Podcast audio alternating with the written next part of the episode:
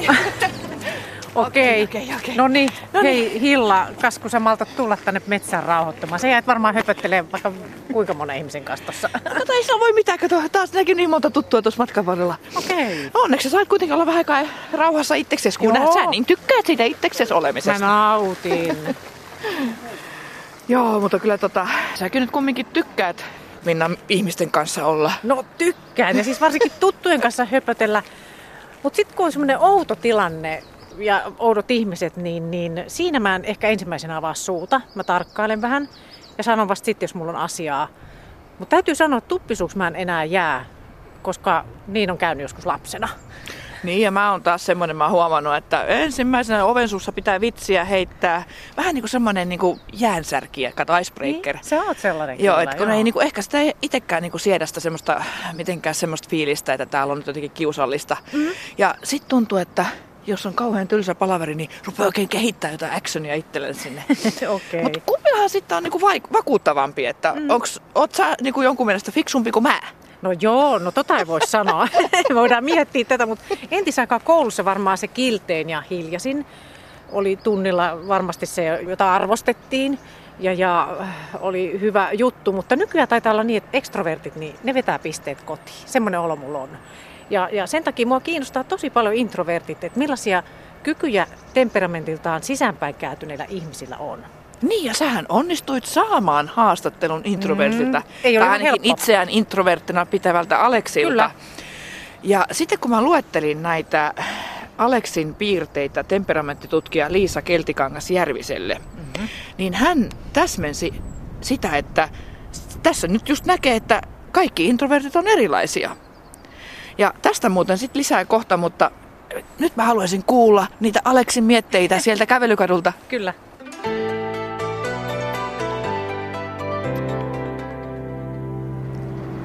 Me ollaan nyt täällä Järvenpään keskustan tällä kävelykadulla ja aika aution näköistä tässä. On. että Ei ole paljon muutama pyöräilijä Täällä tuossa. vähän, että- vähän työmaatakin No käynnissä on, nyt. on. Miten Aleksi Herranen, miten sä kuvailisit, että millainen sä oot? No tota, mä oon vähän semmonen mietiskelevä, pohdiskeleva persona ehkä kaikista eniten, että en ole ehkä kaikista puheliaimmasta päästä, mutta sitten kun on oikea hetki, niin kyllä mä sitten sit puhun, kun on tarpeeksi miettinyt ja prosessoinut näitä ajatuksia päässä, että mitä uskaltaako tässä nyt avata suutta tai Mm. ei. No miten paljon se liittyy sitten semmoisiin, että tulee joku uusi tilanne, että, että Mm. vai, vai miten? No aika paljon se on semmoista, että äh, jotenkin tuntuu ehkä, että on vähän herkempi tällaiselle her- herkempi tällaiselle välittömälle palautteelle, mitä ihmisiltä tulee. Et esimerkiksi niin kuin ilmeille ja tälleen, että et sen takia ei niin kuin uskalla, kun ei ole ihan varma, että mitäköhän toi ajattelee, että jos mä sanon näin, niin mitäköhän toi ajattelee. Et pitää aika pitkälti tsekata tilanne ennen kuin pystyy sitten olemaan avoin. No mutta oot sä mielestäsi ujo? Ehkä mä miellän olevani ujo. Ja mä oon ollut siis pienestä asti ujo. Että en mä oon ikinä ollut semmonen, että jee uudet tilanteet, jee uudet ihmiset. Että kyllä mua enemmänkin ahdistaa mennä johonkin sukujuhliin tai sillä lailla, että... Mutta mut tota, iän myötä se on vähän tullut sillä lailla, että siihen on oppinut vähän niinku tsemppaamaan, tsemppaamaan sillä lailla ja ottamaan happea ja vähän meditoida ja tälleen. ne luontuu. Niin, niin, niin sitten ne tilanteet on jotenkin helpompi kohdata. Mm. Sä oot sille alle kolmekymppinen. niin- Mm, joo, No jos sä- 26. Joo, niin, niin tota, jos sä mietit sitä, kun sä oot ollut pieni, vaikka mm. Päiväkodissa tai tälleen, niin muistatko mm. sieltä, että mit, miten, millaista siellä oli silloin? No mä muistan, muistan ala-asteelta yhden semmoisen faktan, että mä en, mä en pystynyt olemaan kuin vaan yhden ihmisen kanssa samaan aikaan. Että mä, aina, mä, aina, mä en tykännyt yhtään olla sillä kaveriporukassa. Että mun oli aina pakko olla jonkun kanssa niinku yksin. Mä en tykännyt olla sillä isossa porukassa. Ja mä en tykännyt muutakaan semmosia isoja, niinku mielisin vähän ryhmätilanteet semmoiseksi ahdistaviksi ja semmoiseksi, että et niinku ei ryhmässä sillä tykännyt. Mut sitten taas toisaalta, sit mä menin yhden kaverin kanssa, mä aloitin niinku, ehkä se on se jalkapalloharrastus. Sitten mä koin olevani hyvä siinä ryhmässä, niin sit se ehkä auttoi mua vähän niinku olemaan paremmin myöskin toimimaan paremmin ryhmissä, että Kyllä, kyllä. sitä kautta. Tota, niin, niin, sitten jos oli semmoisia tilanteita, että on paljon porukkaa ja Mm. muuta, niin ootko sitten et, et sä mieluummin seuraat sitä tilannetta vähän Joo. Vai, vai miten sä Joo, sen ehkä, ehkä sillä lailla mä mieluummin kuuntelen toisten puhetta, kun sitten itse menen siihen puheeseen mukaan. Et mm-hmm. Jos se ei ole semmoinen aihe taas, mikä niinku it, itselle on tosi lähellä, mihin on helppo sit lähteä messiin mm. tai mukaan. Mutta kyllä mä muuten olen aika semmoinen hiljasta sivusta seuraaja, niin sit mä hymyilen vaan. Ja On mukana. On, niin, on, Joo, on, mä niinku messissä. Niin. No miten se sitten, kun puhutaan, että on introvertteja ja muuta, Mm. niin sä sitten sinne suuntaan vai No mitä sä oot? ehkä lähemmäksi Sitä. intro, introverttia, joo. Koska ei ehkä niinku puhe ole semmoista niin luontevaa kuin kaikilla muilla. No mutta ihan Niin. kuulostaa ainakin ihan, mutta tuleeko sitten semmoisia muistoja, että joku tuputtanut, että me ei nyt tohon porukkaan. Niin, siis Oliko minkälaista? en mä usko, että mua koskaan tuputettiin mihinkään, mihinkään suuntaan. Et kyllä mä aika itepäinen olin siinä, että kyllä mä sitten niinku menin vaan, mutta se oli... Äh, mut vaikeet oli sillä niin ei mulla ollut kuin ihan muutama hyvä kaveri silloin ala-asteella tai kouluikäisenä, että muiden kanssa se oli vaan käytännössä semmoista arkista höpöttelyä sitten. No sitä mun piti vielä, että vaikka päiväkodissa tai koulussa tai Mhm. muualla, niin miten suhun suhtauduttiin? Siis Ja- kyllä mä niinku kohtasin, kohtasin kiusaamista, kun mä olin vähän ujompi ja semmonen, tietenkin pian pieni kokonen Mm. ihminen, niin ainahan kaikkea pätkäksi ja tällaista, mutta se nyt on siihenkin jo tottunut. Niin, niin, niin. ja vieläkin sitä sanotaan, mutta mä vaan nauran sitten, että ei se Joo. ole niin vakavaa enää. Tai sillä. Miten sitten just toi, että miten paljon sä luulet, että se liittyy siihen, että sä et ole ehkä niin avoin ja tämmöinen No että kyllä mä, niin kyllä mä veikkaan, että se siihenkin liittyy, että kun ei ollut semmoinen niin sanotusti siinä ryhmässä, ei saavuttanut semmoista niinku feimin tasoa, mulla ei ollut hyvät jutut ja tälleen, niin, niin kyllähän sekin lisäsi sitä, että toi on helppo ottaa sellainen niin vähän silmätikuksikin Mm. mm. myöskin. Tässä siis tulee mieleen sit niinku vielä, että kun sä puhuit, että sä innostuit jalkapallosta mm. ja Mm. sit sä oot muutenkin lahjakas liikkuja kaikin mm. Mm. puolin. Sä oot tota, palkittu street dance, tämmönen artisti tai niinku, miten sitten Joo, sanoiskaan. katu, katutanssia, Katutanssia. poppingia käytännössä, joo. Okei, okay. Joo. ja, ja oot opettanutkin sitä ja nyt, nyt sulla on ilmeisesti vähän vähemmän, mutta aiot ehkä mennä enemmän niin kuin taas sille puolelle. Joo, mutta ehkä vähän enemmän sinne esiintymispuolelle. Että mä ajattelin, että, että ehkä se opettaminen on vähän niin kuin, ainakin nyt tältä osin vähän takanapäin. Mä haluaisin itse rupea treenaamaan taas kunnolla ja sillä Niin, niin. esiintymään. Ja toi tanssihomma, niin mä mietin just sitä, että onko sillä mitään merkitystä sille, niin että, että kun sä oot vähän ehkä enemmän sitten vetäytyvä tai mm. Vähän ehkä introvertti, mm. Niin, niin että sä oot tosi hyvä liikunnassa. En mä tiedä. Mä en tiedä, onko ne, johtuuko ne enemmän geeneistä sitten.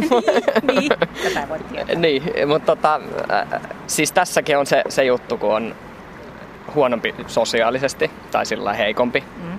niin tota, se kääntöpuoli, että sit, sit mulla on semmoinen kova tarve näyttää jollain tavalla se, mihin mä pystyn.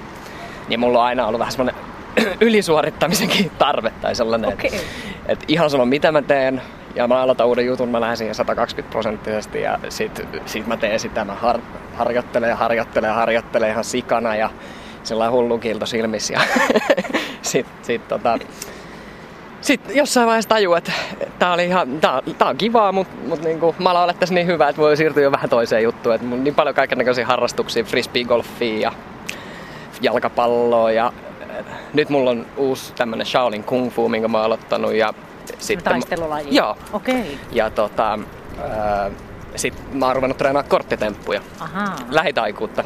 Oh. Joo. Niin mä vielä sitä, että miten tärkeää tuo liikkuminen on sulle. No se on kyllä, se on kyllä tosi tärkeää, että, että tota, musta tuntuu, että jos mä en, no miten tän nyt selittäisi sillä järkevästi, että mä en kuulostaisi mitenkään hölmöltä, että kun mä sanon, että mutta siis mulla on tarve tehdä aina jotain hyödyllistä ää, sillain, että se edistää jotenkin mun psyykkistä terveyttä tai fyysistä terveyttä. Aina päivässä joku juttu on pakko tehdä. Muuten mulla tulee tosi levoton olo, että esimerkiksi että mun on pakko lukea jotain kirjaa. Tai ehkä se ei ole pakko, vaan mä haluan tehdä sitä, että, että vähän äh, saa lisää tietoa. Tai sitten mun on pakko vetää joku kuntopiiri kotona, treenata jotain kung fu-sarjoja korttitemppuja. Et kyllä se aika pitkälti menee semmoinen niin kuin ill, ill, illat menee sinne, että mä vaan reenailen jotain. Niin, ja, ja puhastelen jotain. niin. kuulostaa hyvältä niin. Niin kuin siinä, että sä pidät huolta todellakin mm. itsestäsi. Että se on jotenkin se oma hetki, tai miten mm. se sanoisi, että sulla, niin. sulla on se tarve saada se. Joo. Et, kyllä sitten jos katsoo muutamankin tunnin liikaa sillä vaikka umittuu katsoo jotain telkkaria, niin kyllä siinä niin rupeaa sit, ja mulla alkaa jo aivois kilistelee jo sen verran, että, että on pakko tehdä jotain ja sitten mä yleensä aina keksin jotain, jotain kehitettävää, että mä kehitän itseäni aina jonkun verran aina eteenpäin Kyllä. joka päivä. Joo. Kyllä. Hei hienoa, me jutellaan vielä lisää tästä enemmän tuosta sun työelämästä, mm. että et tota, niin tosiaan Aleksi sä teet semmoista työtä, missä, missä voi olla ehkä hyötyä noista sun piirteistä, mm. mitä sä oot tästä kertonut. Niin, niin, ja jutellaan myös sun parisuhteesta, että millaista on semmoisen ihmisen parisuudessa. Toinen on tosi ekstrovertti, mm. ehkä voi sanoa mm. näin, ja sä oot sitten enemmän se introvertti. Mm. Mutta tästä sitten lisää tuossa kohta. Joo. Professori Liisa Keltikangas-Järvinen, tuossa kuultiin nuoren Aleksin mietteitä siitä, miten hän ison porukan koolla ollessa on mieluummin hiljaa siinä ja seuraa keskustelua kuin osallistuu siihen keskusteluun. Ja Aleksi kokee, että hänellä omassa työssään on esimerkiksi kykyä ymmärtää hiljaisia juuri näistä omista ominaisuuksistaan johtuen. No sitten toisaalta Aleksi on lahjakas tanssia ja esiintyy kuitenkin mielellään. Aleksi on omasta mielestään introvertti, mutta mikä on Aleksin temperamentti? Kysymystä ei voi oikeastaan esittää näin, näin koska temperamentti on joukko, on siis hyvin suuri määrä erilaisia piirteitä. Ja ihminen saa näissä jokaisessa piirteessä jonkunlaisen arvon korkealla, matalalla, keskiarvossa. Tämä on yksi ehkä kaikkien yleisimpiä väärinkäsityksiä, että, että meillä olisi olemassa tämmöisiä kategorioita, joihin me luo, sitten pistämme ihmisiä, introvertit, extrovertit, tämmöiset ja tämmöiset. Ja se on jo ristiriidassa periaatteessa sitä vastaan, että temperamentti tekee ihmisestä yksilön. Jos he ovat kaikki introverttia, niin mikä on sitten se yksilöllisyys siinä? Siis temperamentti, jo tässä äskeisessä kuvauksessa sivuttiin ainakin viittä eri temperamenttipiirrettä. Ja, ja nyt ihminen voi olla, olla introvertti ja joustava ja huolellinen ja rytminen, tai introvertti, joustamaton, vähemmän sensitiivinen, ei kovin seurallinen. Kaikki introvertit ovat erilaisia. Introversio on yksi ainoa suuresta temperamenttipiirteiden kirjosta, joka saa yhdistää ihmisiä, mutta jos on toistakymmentä piirrettä, joka tekee heistä erilaisia, niin siihen ei sitten lopultakaan kovin paljon samanlaista jää. Onko tällainen introverttius sitten sama asia kuin ujous? Ei, ei ole sama asia. Introvertti tarkoittaa, se käännetään suomeksi sisäänpäin kääntynyt. Ja se tarkoittaa siellä ihmistä, joka, joka aika paljon, joskus sanotaan näin, askartelee omien ajatustensa kanssa, saa hyvin paljon, hyvin paljon tämmöistä käyttövoimaa omasta mielikuvituksestaan, pohdinnastaan. Hän kääntyy asioissa mielellään sisäänpäin kun taas hänen vastakohtansa ekstrovertti tarvitsee koko aika tapahtumista, virikkeitä ulkopuolelta, touhua. Hän ei voi sietää monotonisuutta ja hänen täytyy koko ajan tehdä jotain ja jos ei ole riittävästi jännitystä, hän rupeaa itse sitä rakentamaan. Introvertti on niin kuin sisäänpäin kääntynyt ja enemmän sitten, enemmän sitten touhua, touhua sisällään. Ujous on Ujous tarkoittaa ensireaktiota uudessa yllättävässä tilanteessa, ei mitään muuta. Jos ihmisen, me puhumme inhibiitiosta silloin, kun ihminen salpautuu ja tulee varautuneeksi asioiden edessä, ja ujoudesta silloin, kun tämä salpautuminen tapahtuu sosiaalisessa tilanteessa. Ujous ei tarkoita siis mitään muuta muuta kuin sitä, että kun ihminen joutuu vieraiden ihmisten joukkoon, suureen joukkoon, outoon porukkaan, niin hänelle tulee muutaman sekunnin, muutaman minuutin tunne, että mitä minä nyt tässä teen, tämä ei ole kivaa. Hmm. Mutta voiko ujo olla sosiaalinen, jos sanotaan, että sosiaalisuus, eli halu olla ihmisten kanssa, seurallisuus on synnynnäinen temperamenttipiiri? Totta kai. Tästä, no, tämä on oikein hyvä esimerkki siitä, kuinka, me, kuinka temperamentti ei ole joukko kategorioita, joihin ihminen sijoitetaan, niin että sitten sen jälkeen voidaan luetella semmoinen pitkä rimpsu ominaisuuksia, mitkä sopivat tähän ihmiseen, vaan jokainen ominaisuus pitää ottaa tarkastelun kohteeksi eri, erikseen. Introvertti ihminen voi olla erittäin sosiaalinen, koska sosiaalisuus on todellakin synnynäinen temperamenttipiirre, joka tarkoittaa ihmisen halua olla muiden ihmisten kanssa. Hän, hän, vaan, hän haluaa olla muiden ihmisten kanssa, mutta hän istuu mieluummin hiljaa ja katselee, kun on se, joka ottaa sen tilan ja puhuu sitten itsestään koko illan. Millaisia asioita vanhempien tulisi ymmärtää lapsessaan, jos heitä huolestuttaa esimerkiksi just tällainen ujous? Minä tarttuisin tähän, tähän, tähän loppuosaan tästä kysymyksestä, että jos heitä huolestuttaa. Koska silloin minä olisin huolestunut näistä vanhemmista. Sen takia, että tähän on niin kuin tiivistyy tämä meidän, meidän yhteiskuntamme tämmöinen arvovaraus, että, että ujoudessa on jotain huolestuttavaa. Minä kysyisin ensimmäiseksi vanhemmilta, että miksi teitä huolestuttaa tämä lapsen ujous? Koska nimenomaan heidän tulisi ymmärtää, että, että ujo lapsi tarvitsee paljon apua, mutta ei sen ujouden muuttamiseksi, vaan niiden käyttäytymismallien antamiseksi, mitä, mitä ujo lapsi tarvitsee. Nyt nimittäin Ujous sinänsä ei johda vielä yhtään mihinkään. Mutta me tiedämme, että ujoilla ihmisillä usein on huono itsetunto, he eivät oikein luota itseensä tiettyä epävarmuutta, joka ei johdu siitä ujoudesta, vaan siitä, kuinka ympäristö on suhtautunut siihen ujouteen. Onko perätte niin, että, että ujouden perusteella saatetaan tehdä sellaisia perusteettomia johtopäätöksiä, että miten älykäs ihminen on tai ystävällinen – Kyllä, kyllä me, kyllä me valitettavasti teemme.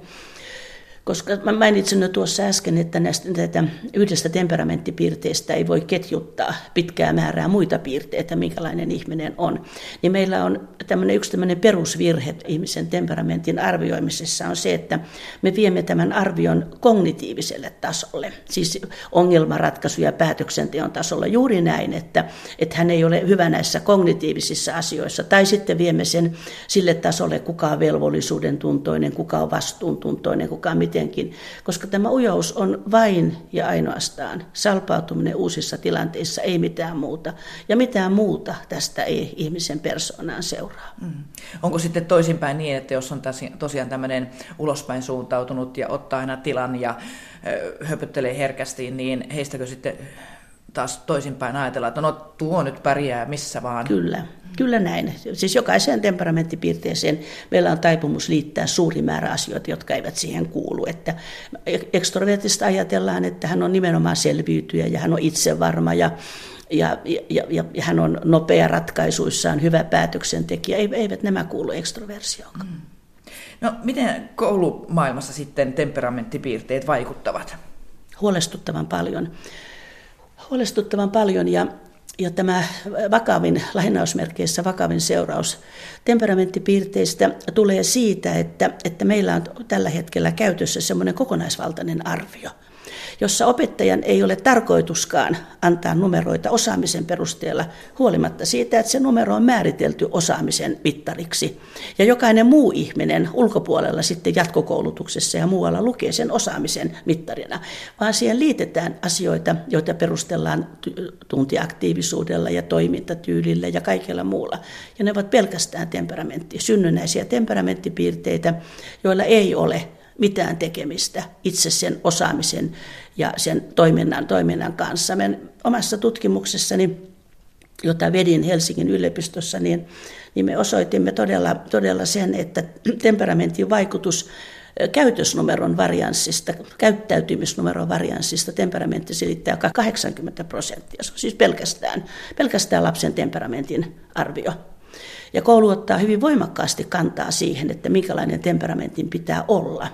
Arvioidaan, arvioiden mukaan rohkaisevasti ja pehmeästi koulu ottaa kantaa hyvin tiukasti, että tämmöinen kun olet, niin silloin saat hyvät käyttäytymisnumeron. Ja jos olet toisenlainen, niin käyttäydyt miten hyvin tahansa. Vaikka et ikinä rikkoisi yhtä ainoa koulun normia, niin et ole ihmisenä kuin seiskan oppilas. Ja koulunumeroissa, koulunumeroissa se vaikuttaa tuommoisen saattaa joskus jopa yhden yksilön kohdalla viedä kaksi numeroakin eroon siitä oikeasta osaamisesta sekä ylös että alaspäin. Ja, ja erikoisen, erikoisen riskaapeli on nimenomaan yläasteen pojille semmoinen temperamentti, että poika on hiljainen, varautunut, ujo ja vähän negatiiviseen, alakulonen, negatiiviseen mielialaan vaikut, siis taipuva. Ja jos poika on tällainen, niin sillä on vaara viedä noin numeron verran hänen jokaisesta kouluarvosanastaan, niin voi vaan sitten laskea, mitä se vaikuttaa hänen keskiarvossaan. Ja sitten me olemme, ja nimenomaan pojilla tämä, tämä tuota, vaikutus, se on suurempi kuin tytöillä. Ja sitten me olemme huolestuneita poikien syrjäytymisestä, niin niin meidän täytyisi kyllä ihan voimakkaasti kääntää, kääntää katse siihen, kuinka, kuinka paljon koulu arvottaa erilaisia persoona, erilaisia temperamenttia ja kuinka paljon antaa niille tilaa sitten tässä kouluarviossa. Niin, eli kyse on todella vakavasta asiasta. Kyse on hyvin vakavasta asiasta. Mitä vanhempien tulisi ajatella esimerkiksi lapsestaan, jos lapsi reagoi hirvettävän voimakkaasti kaikkiin tilanteisiin? No silloin tieto, tieto, tieto temperamentista varmaankin auttaa vanhempia löytämään oikeita välineitä tämän lapsen kanssa. No, tämän perusteella ei tietystikään vielä voi sanoa, minkälainen lapsen temperamentti on, mutta mahdollisesti hänellä on hänellä on hyvin matala ärsykekynnys, että hän reagoi hyvin nopeasti ja, ja sitten hän on hyvin impulsiivinen, impulssikontrolli on matala. Ja sitten kun hän reagoi kaikkeen, niin sitten hän saattaa olla myöskin helposti provosoituva, jos me nyt puhumme semmoisista temperamenttipiirteistä, mitkä tämmöistä käytöstä voisivat selittää. Tämä on helposti provosoituva, jolloin hän räjähtää pienemmästäkin asiasta, ei pysty hallitsemaan käytöstään ja toimii voimakkaan tunnekuvuhun varassa. No näihin kaikkiin altistavat tietyt temperamenttipiirteet. No, silloin, silloin sen ymmärtäminen, että kyse on temperamentista, auttaa vanhempia todellakin löytämään sitten oikeita, oikeita keinoja, koska tämmöinen lapsi tarvitsee apua. Ja tämä lapsen temperamentti ei niinkään muutu, mutta se käytös täytyy saada hallintaan. Koska joskus olen nähnyt myöskin sellaista, että temperamenttia käytetään excuseina sillä tavoin, että kun hänellä on tuollainen temperamentti, niin sitten hänen annetaan olla sellainen. Ja se on kyllä vakava karhunpalvelus lapselle. Kuinka paljon se auttaisi sitten, että lapsi itse oppisi tunnistamaan omia temperamenttipiirteitään? Se, että hän oppisi tunnistamaan omia temperamenttipiirteitään, niin sitä en kannata, eikä se auttaisi häntä mutta hänen täytyisi oppia tunnistamaan, tunnistamaan niin niitä tilanteita, mitkä altistavat hänet tietylle käytökselle. Siis hänen täytyisi oppia tunnistamaan tunnetilojaan, että, että miltä hänestä tuntuu, kun hän alkaa suuttua ja milloin hän alkaa suuttua ja mitä keinoja voisi olla saada tämä suuttuminen hallintaan, tämmöisiä asioita. Mutta, mutta se en näe oikein mitään hyötyä siinä, että koululaiset pienestä lapsista puhumattakaan opetettaisiin tunnistamaan omia temperamenttipiirteitään, piirteitään, mitä tällä hetkellä aika paljon kyllä, kyllä tapahtuu, koska, koska siinä on tämä vaara, että lapsi, tämä leimautumisen vaara, eli, eli se leimautumisen vaara, mistä puhutaan itseään toteuttavina profetioina. Ihmisen persoonallisuus on valmis vasta psykologisesti siinä 23-vuotiaana. Kaikki muu on kehitystä. Ja nyt me, jos me tähän kehitysvaiheeseen ryhdymme tarjoamaan tämmöisiä, että sinä olet tällainen, niin siitä tulee tämmöinen itseään toteuttava profes, profetiat, hän ryhtyy sellaiseksi. Ja sitten nämä itseään toteuttavat profetiat, niin ne ovat käsittämättömän voimakkaita. Meillä on esimerkiksi tämän, tämän tapaisia tutkimuksia. Ei tarvitse sanoa lapselle, lapselle muuta kuin koulun alussa, että sinä olet hyvä matikassa, sinä et ole, niin vuoden kuluttua ne lapset ovat sellaisia. Ja tämä on, tämä on oikeasti ongelma, koska silloin nämä arvotukset hukkaavat osaamista ja asiantuntijuutta alleen. Tuo oli ihan loistavaa, kun Liisa Keltikangas Järvinen sanoi sen, että introvertit ei ole automaattisesti ujoja, vaan ne voi olla ihan sosiaalisissa tilanteissa tosi seurallisiakin. Niin, kuule, meissä kaikissa on niin monenlaisia puolia ja piirteitä, että näitä on kyllä ihan hyvä pohtia, että ymmärrettäisiin itseämme ja mm. ymmärrettäisiin muita paremmin. Ja sitä käytöstä myös. Ja sitähän me tässä Hilla Minna Nakuutissa nyt selvitetään. Nimenomaan. Tässä selkeytyy tosin ihan omatkin ajatukset tästä temperamenttihommasta. Et sekin vaikka, että ekstroverttejakin on todella monenlaisia. Niin, että et väri ymmärtäisi minuakaan. niin, no en tämän jälkeen. Mulla on muuten, hei, aina ollut kauhean huono omatunto siitä, että mä oon niin hiinas aamuisin, koska mä oon toisaalta sitten iltavirkku. Ahaa.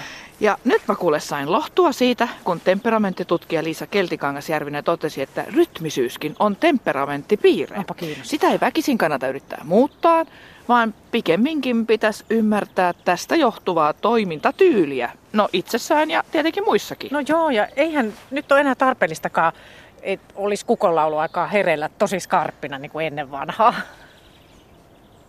Se on niin kuin mielenkiintoista, että, että, että aikoinaan agraariyhteiskunta ö, arvosti näitä aamuvirkkoja viideltä herääviä, koska se oli välttämättömyys. Ja oli laiskuutta, jos ei herännyt. Se ei ollut temperamenttia, vaan se oli laiskuutta. Ja laiskat olivat paheksuttuja. Ja tämä on vielä jäänyt, jäänyt elämään meillä. Mutta tämä on siinä mielessä hyvä, hyvä esimerkki, tämä rytmisyys, että, että temperamenttipiirteenä rytmisyys ei suinkaan tarkoita pelkästään näitä vuorokausirytmiä, vaan se tarjo- tarkoittaa myös järjestelmällisyyttä. Jos rytmisyys on korkea, niin, niin ihminen, se ei sano vielä, onko ihminen aamuvirkku vai iltavirkku, vaan se tarkoittaa sitä, että ihmisen rytmisyys on tiukka. Hän, äh, hän menee aina nukkumaan samaan aikaan, herää samaan aikaan, hän tarvitsee lounaan samaan aikaan, hänen täytyy syödä säännöllisesti, kun toinen ihminen voi olla kaksi päivää syömättä ja syödä sitten niiden edestä, nukkua silloin kun väsyttää, elää, elää sen mukaan, mitä, mitä tapahtuu, jos hänen rytmisyytensä on matala. Mutta tämä ulottuu myöskin, myöskin tämmöiseen järjestelmällisyyteen. Siis jos ihmisen rytmisyys on korkea, niin hän on tapojensa orja, sanotaan näin. Ja hän tekee kaikki asiat järjestyksessä samalla tavalla. Hän herää ja se koko aamu on täysin samanlainen. Hän menee kello seitsemän iltalenkille koiran kanssa, pysähtyy tiettyyn pisteeseen, tiettyyn paikkaan. Kun hän lähtee mökille, lähdetään samaan aikaan, auto pakataan samaan aikaan, tankataan samalla huoltoasemalla. Ja jos joku näistä asioista ei onnistukaan, niin hänellä ei oikeastaan ole vaihtoehtoja. Se on niin elämää suurempi kysymys, kun se pensa-asema on kiinni, koska, hän on, koska hänen, hänen elämänsä vaatii tämän rytmityksen. Sitten siihen kuuluu myöskin tämmöinen järjestelmällisyys. Hänen kaikki asiansa on, hän ei koskaan myöhästy. Hänen kaikki asiansa ovat työpaikalla järjestyksessä. Hän ei ole yhtään ylimääräistä paperia pöydällä. Ajatuksetkin on mapeissa. Mapit löytyy heti hyllystä. Hän tulee kokoukseen valmistautuneena. Hänellä on kaikki pöytäkirjat ehdottomasti oikeassa ajanmukaisessa järjestyksessä ja mukanaan. Ja hän hermostuu hirveästi, jos näin ei ole eikä hän voi ymmärtää, ymmärtää ihmisiä, jotka toimivat toisella tavalla. Ja tämä on ainoastaan hänen tyylinsä toimia. Tästä ei voi vetää mitään johtopäätöksiä siihen, kuinka velvollisuuden tuntoinen, vastuuntuntoinen ja älykäs hän on. Mutta näinhän me teemme. Mm-hmm. Me pidämme aina semmoista ihmistä, joka, joka toimii näin, niin, niin vastuuntuntoisena ja velvollisuuden tuntoisena ja toista semmoista, joka tulee viime hetkellä kokoukseen ja paperit on hukassa ja hän kysyy naapurilta, mitä kokouksessa käsitellään, niin me annamme hänelle pitkän litanian semmoisia ominaisuuksia, jotka, jotka taas puolestaan eivät tähän tähän temperamenttiin kuulu. Tämä oli sillä tavalla hyvä esimerkki, koska tämä oli yksi esimerkki, mutta kuvasti hyvin laajasti koko tätä virhepäätelmien ketjua, mitä me teemme mistä tahansa temperamenttipiirteestä. Tämähän on ilmeisesti sitten, jos mennään ihan tuohon työyhteisöön ja työelämään, niin aika moista, jos tällainen virheiden ketju lähtee toimimaan jonkun työntekijän kohdalla esimerkiksi.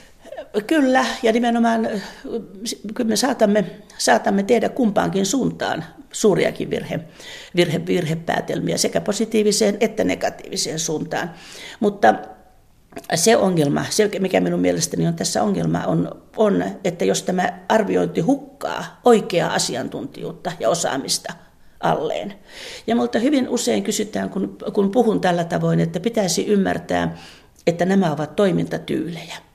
Ja niin kauan, kun ne eivät häiritse muita, nyt mä korostan koko ajan sitä, että, että ihminen on joustava ja ihmisen pitää käyttäytyä kunnolla. Kaikilla temperamenteilla varustetut osaavat ja heidän pitää ja pitää ottaa huomioon muut. Me joudun korostamaan tätä sen takia, että meillä on nykyaikana hyvin voimakkaasti vallalla myöskin tämmöinen ajatus, että kun ihmiset ovat kerran temperamentiltaan erilaisia, niin meidän meillä, meidän tulee antaa lupa heille toimia miten vaan. Ja tästä ei ole kysymys, että aikuinen ihminen saa häiritä muita kuinka tahansa ja käyttäytyä miten huonosti vaan, koska hänellä on tämmöinen temperamentti. Ei näin. Mutta niin kauan kun tämä pelkkä toimintatyyli, jolla tämä ihminen on tehokas ja toimii niin kuin työssä pitää toimia, eikä häiritse muita, niin hänen tulee antaa toimia niin kuin hän, niin kuin hän toimii ja arvioida vaan sitä, arvioida vaan sitä tulosta. Professori Liisa Keltikangas-Järvinen, mitä mieltä olette työpaikoilla tehtävistä persoonallisuustesteistä? Se liittyy siihen, että mitä, mitä testataan. Koska usein esitetään näin, että, että ovatko testit hyviä tai huonoja. Testit mittaavat juuri sitä, mitä sanotaankin, mutta, mutta kysymys on, on siitä, kuinka niitä käytetään. Et jos, me, jos lääkäri mittaa näkökykyä kuumemittarilla, niin silloin ei kuumemittarissa ole vikaa, vaan silloin tässä prosessissa on jotain vikaa. Ja tästä on kysymys. Jos meillä on tiettyjä, jos me pystymme määrittelemään, määrittelemään ensiksi sen ammatin ihan tarkasti, siltä kannalta, että minkälaista persoonaa tässä ammatissa tarvitaan, niin silloin me voimme kääntää katseen persoonallisuustesteihin. Ja meillä on tiettyjä ammatteja, ammatteja joissa joissa, tämmöistä, joissa täytyy, te, täytyy suorittaa persoonallisuustestaus sen takia, että näihin ammatteihin on vaara hakeutua ihmisten, jotka sitten käyttävät tämän ammatin tuomaa valtaa väärin. Ja tämmöisiä ammatteja ovat poliisit, vangivartijat, kätilöt. Ja ja oikeastaan näiden ammattien yhteydessä on havahduttu juuri tähän. Mutta se, mikä on tässä oleellista, on se, että me emme valitse oikeita kätilöitä, vaan me poissuljemme sopimattomat ihmiset. Me emme valitse oikeita poliiseja, vaan me poissuljemme ammattiin sopimattomat ihmiset. Tässä psykologinen tutkimus on hyvin tarkka. Mutta sitten, kun me rupeamme valitsemaan ylempiä toimihenkilöitä ja johtajia, ja kukaan ei pysty oikein sanomaan, minkälainen johtajan pitäisi olla muuta kuin että hyvä johtaja. Hyvä johtaja, hyvä johtaja, vielä parempi johtaja. Ja sitten tulee laaja kirjo erilaisia piirteitä, jotka eivät koskaan edes esiinny yhtä aikaa yhdessä ihmisessä. Ja niin silloin me olemme, olemme aika hukassa. Ensinnäkin jo kirjallisuus osoittaa, että ei ole johtajapersonaa. Tämä on hyvin yksimielinen, tai ei hyvin, vaan täysin yksimielinen, että, että ei ole mitään semmoista, tutkimus ei osoita mitään semmoista, minkälainen johtajan pitää olla. Ja sitten me, jos me ylipäänsä sitten tämmöisessä tilanteessa ryhdymme valitsemaan vain hyviä ihmisiä, ja hyvä ihminen on jokaisen mielestä vähän erilainen ja kukaan ei pysty tarkkaan kuvaamaan, niin, niin kyllä meillä silloin on, on tietysti voi sanoa, että Tämä saattaa olla hukkatoimintaa, mutta kyllä se saattaa johtaa myöskin ihan selkeästi harhaan, jos tälle persoonallisuustestaukselle sitten annetaan, annetaan painoa. Mutta, mutta tämä, tämä, mikä tällä hetkellä on yleistynyt, että ihminen hakee persoonallisuustestien kautta uudelleen ja uudelleen omaa virkaansa – jos se on osoittanut jo olevansa hyvä, niin silloin minulla tulee sellainen ajatus, että mikä liikuttava usko psykologiaan. Et, et, et, olen kuullut jatkuvasti, että ihminen on esimerkiksi toiminut ihan tämmöisissä te, samoissa tehtävissä viisi vuotta, osoittanut kykynsä ja, osoitt- ja kaikki ovat sitä mieltä, että hän on hyvä. Ja sitten hän hakee hakee uudestaan tätä samanlaista, samanlaista samaa virkaa. Ja sitten hänet pannaan testauksiin niin enpä nyt ihan yhdeltä istumalta turhempaa rahankäyttöä keksi.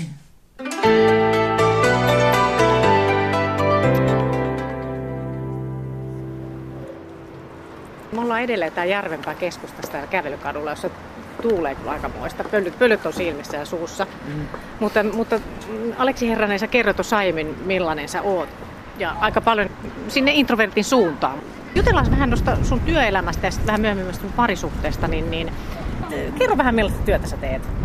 No mä oon tommosessa erityisammattioppilaitoksessa töissä, jossa tota, on, jokaisella opiskelijalla on jonkinnäköinen, jonkinnäköinen erityisopetuksen peruste. Ja mä toimin siellä niin ohjaajana, opettajan työparina käytännössä. Ja mä käytännössä pidän huolta, että opiskelijoiden arki sujuu siellä koulussa ja että kaikki kontaktit on kunnossa ja, ja opiskelijat tulee ajoissa kouluun ja viihtyy siellä koulussa. Et sit näissä työharjoittelukuvioissa on hankkinut niitä työharjoittelupaikkoja ja kaiken näköistä. No miten paljon sä tykkäät siitä työstä? Siis mä, tykkään, mä tykkään tosi paljon tuosta työstä. Se on avartanut katsetta tosi paljon ja pääsee niin erilaisten nuorten kanssa tekemään töitä, että se on, niinku, se on niinku ihan mahtavaa. Ja siinä on joutunut harjaantumaan itsekin koko ajan ja joka päivä oppii jotain uutta ja mikä, mikään päivä ei ole niinku samanlainen mm. niinku siinä duunissa. Miten siinä sitten tämmöinen, kun sä tuossa aiemmin sanoit, että sä oot enemmän introvertti, mm. niin miten se siinä menee mukana? no, no ehkä, se, ehkä se menee siinä äh, sillä että just tämä pohdi, pohdiskelu ja tämmöinen niin pääsisäinen työskentely on ehkä, ehkä mulla niin kuin, huomattavasti kovempaa. Et kamppailen itseni kanssa paljon siitä, että miten mä puhun, miten mä kommunikoin näiden nuorten kanssa, kuin varmaan moni muu. Et aika puhki sitä on niin kuin aina päivän jälkeen, kun sitä on aika paljon sitä sisäistä työtäkin siinä ulkoisen ohellakin. Niin kuin. Niin, niin. Mm. No onko se minkälainen se työyhteisö, miten sä viihdyt siellä? Mm, siis mulla on kyllä hyvät työkaverit, että pusketaan aika hyvin yhteen hiileen. Että, että ja sillain, vaikka, vaikka, vaikka mä oonkin introvertti, niin kyllä mä koen, että mä tuun nyt aikuisella niin kuin, aika hyvin niin kuin kaikkien kanssa toimeen. Että, että mä en sillain, että, öö, että mä yritän olla kaikille tosi ystävällinen ja tosi kiltti ja kiva, että mä koen sitten, että luultavasti ne on sitten takaisin kivoja, kun sä oot niille kiva. Niin, siis käyttäytymisjuttu, niin, että niin. käyttäytyy hyvin. Mm. Käytätkö yhdessä kahvilla? Millaista teillä on kahvitauolla tai lounaalla? Mm, no siis, no me ollaan aika pitkälti siellä taukotilassa, nyt on kaikki sitten lounaalla. Ja, mutta mä oon yleensä se, joka siellä hiljaa ja kattelee omaa kännykkää. Sitten mä halusin sen hiljaisen hetken siinä, kun, kun muuten joutuu aika paljon puhumaan sieltä töissä, niin se on aina kiva. Mä kattelen puhelinta, lueskelen lehteä siinä, no, niin se on semmoinen kiva, kiva hiljainen hetki sitten mulle. Joo.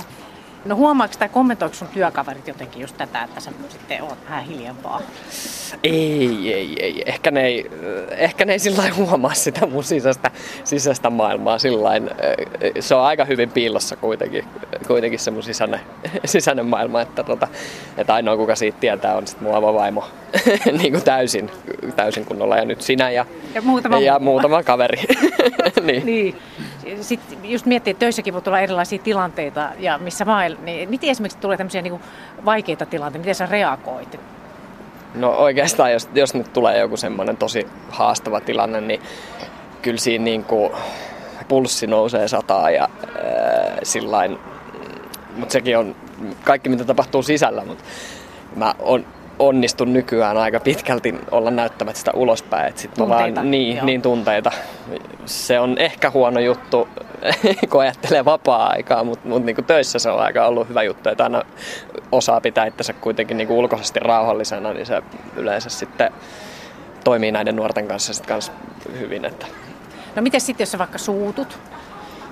Se, siinäkään, siinäkään mä, en, mä en näytä sitäkään niin helposti eteenpäin. Että mä oon aika semmonen, siinäkin on muuten hyvä pointti siihen varmaan siihen, just siihen introvertti, kaikki tapahtuu niin sisällä, että se ul- ulkoapäin on vaikea huomata sitä asiaa. Et mä, öö, mä olin teininä tosi äkkipikainen. Et mä olin niinku, mä menin laidasta laitaan ja mä saatoin, saatoin raivostua ja huutaa ja mm, lähinnä vaan niinku perheelle. se on hyvä, kun jossain voi niin, purkaa niitä niin, tunteita.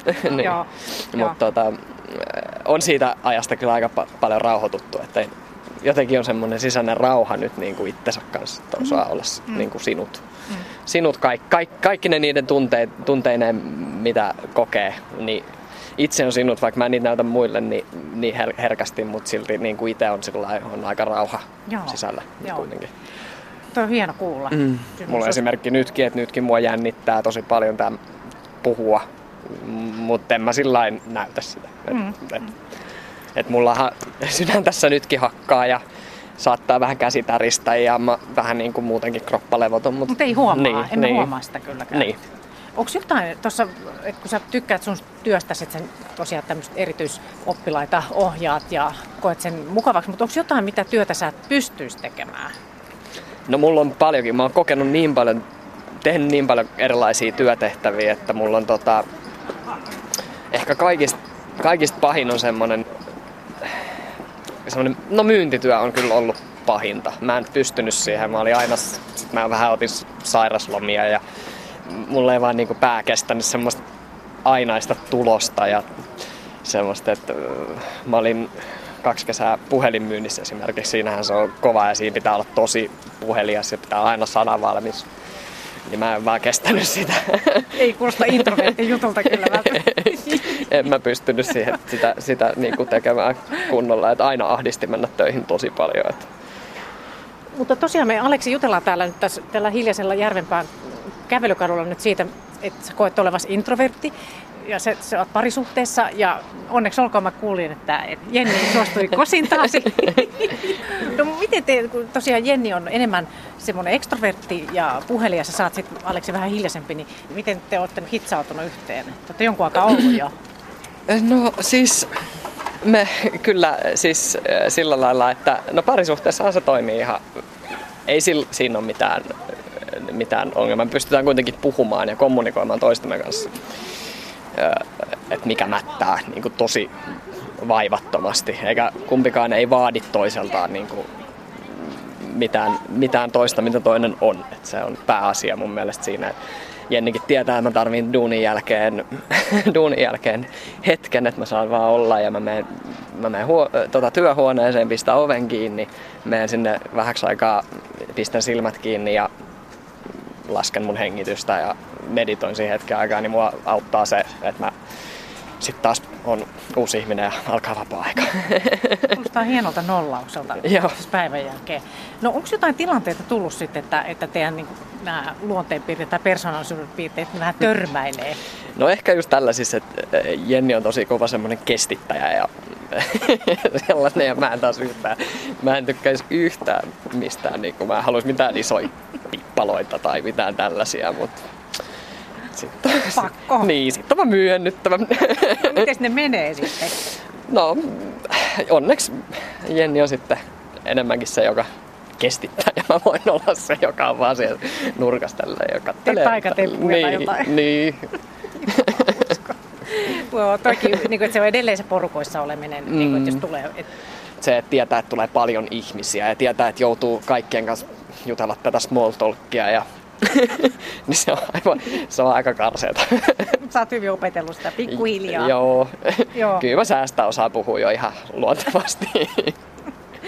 Tuossa just mietin vielä, että on, onko te niinku jotenkin, että te olette niinku jutellut nämä asiat te tiedätte kumpikin, että minkälaisia te olette? Joo, no käytännössä se menee niin. No tässä on nyt opittu sillä tuntemaan, että olihan se aluksi aika semmoista, että et, tota, ei välttämättä ymmärtänyt sitä, että miksi pitää lähteä jonnekin ja miksi pitää tehdä, miksi pitää koko ajan tehdä jotain mennä. Ja, tai mä en ymmärtänyt tätä puolta ja Jenni ei sitten ymmärtänyt sitä puolta, että mä tykkään enemmän vaan olla ja nautin siitä arjesta yhdessä. Et siinä kesti hetken aikaa, että se loksahti sitten paikoilleen sillä että et nykyään se ei ole enää niin kummallista. Nyt on kauhea konsertti näillä linnulla menossa. Oli muuten ihan mahtavaa kuulla, että Aleksi on löytänyt tasapainon itsensä ja elämänsä kanssa. Ja häätkin tulossa jossain no vaiheessa. No niin. Vau! Tuntuu, että tässä tapauksessa puolisoiden erilaiset temperamentit ihan täydentää toisiaan. Joo, mutta sitten taas toisaalta on sellainenkin sanonta, että vaikka kantensa valitsee, on tosi mielenkiintoista kuulla, millainen merkitys temperamentilla on parisuhteessa professori Liisa Keltikangas Järvisen mielestä. Ei ole mitään perusteita sille, että parisuhde toimisi, kun temperamentti on sama. Kaksi draamakuningatarta ei koskaan mahdu samaan, samaan perheeseen, vaikka se kuningas olisi toinen. Niin sehän on yhtä riitelyä. Värikästä räiskintää ehkä, mutta yhtä riitelyä. Tämä on hyvin mielenkiintoinen, tämä oli hyvin minusta tärkeä kysymys. Sen takia, että, että jos olisin hyvin kriittinen, niin mä voisin sanoa, että ei temperamentti saa vaikuttaa työelämässä. Että temperamentin näkymistä työelämässä ei tule sallia. Temperamentin merkitys on sitä suurempi, mitä tämmöisessä epästrukturoimattomammassa, vapaammassa tilanteessa. Koko ajan temperamentti saa enemmän tilaa. Kun me strukturoimme tiukasti, tähän aikaan tuutte töihin, tämä kokous, nämä asiat tämä hoidetaan, silloin me emme anna tilaa temperamentille. Ihmiset toimivat juuri näin, riippumatta kuinka erilaisia he ovat. Temperamentti saa vallan heti, kun ihmiset menee kahvihuoneeseen. Ja heti kun alkaa vapaa-aika, joka on strukturoimaton, Ja nyt perheelämähän on hyvin pitkälle strukturoimatonta. Meillä ei ole sääntöjä, kuinka kauan saa murjottaa aviopuolisolle päivän, viikon, kuinka vihaisia sanoja, miten saa käyttäytyä, tuleeko vastata.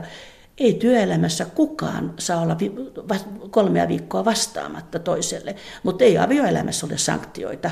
Sanktioita, vaikka olisi saanut toiselta vastausta. Meiltä siis kaikki ne semmoiset, jotka organisoi työelämää, ne puuttuu avioliitosta. Sen takia temperamentti vaikuttaa avioliitossa. Olen usein sanonut, että ei temperamentin takia mennä naimisiin, mutta hyvin usein erotaan. Mm. Pienet, pienet asiat, ihan yksinkertaisesti, kuka aina myöhästyy, kuka ei noudata ohjeita, kuka jättää tavaransa sekaisin, kehen ei voi tässä asiassa luottaa. Semmoiset pienet asiat, niin niistä alkaa nousta vyöryjä. Mutta tämä, että että, me, että meillä ei ole mitään tietoa, minkälaiset temperamentit sopivat keskenään. Kaikki tutkimustieto osoittaa, että, että ei mitään johtopäätöksiä voi tehdä. Jolloin semmoinen, että me voisimme muka temperamentin tai edes persoonallisuuden perusteella valita toisilleen sopivia pareja, on täysin kestämätön tutkimuksen varassa.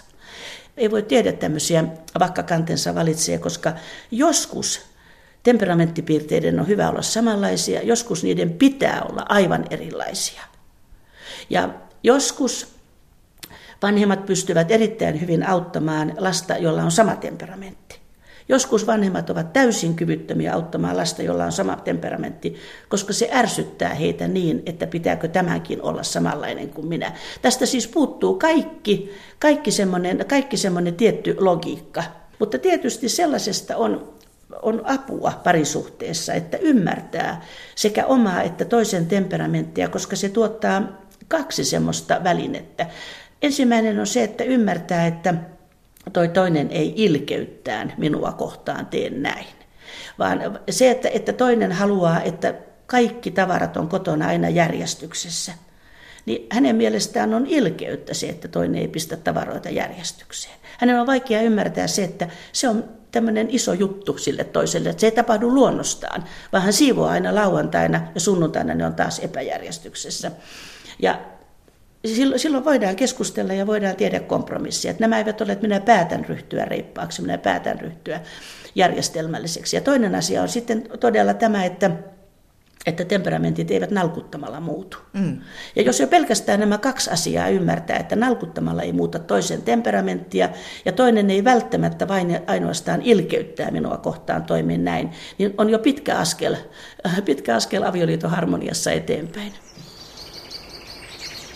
Hei arvaa mitä Hilla, mulle jäi mieleen tästä kaikesta se, että olipa temperamentti mikä tahansa, sitä ei voi käyttää tekosyynä huonolle käyttäytymiselle. Se on just niin. Ei pidä mennä kyllä sen temperamentin taakse ajatella, että kun mä nyt on tällainen, niin mä voin mm. käyttäytyä ihan niin kuin mä tykkään. No joo. Sitähän se Liisa Keltikangasjärvinenkin sanoi no niin. tuossa. Hyvät tavat kuuluu kaikille. Mm-hmm.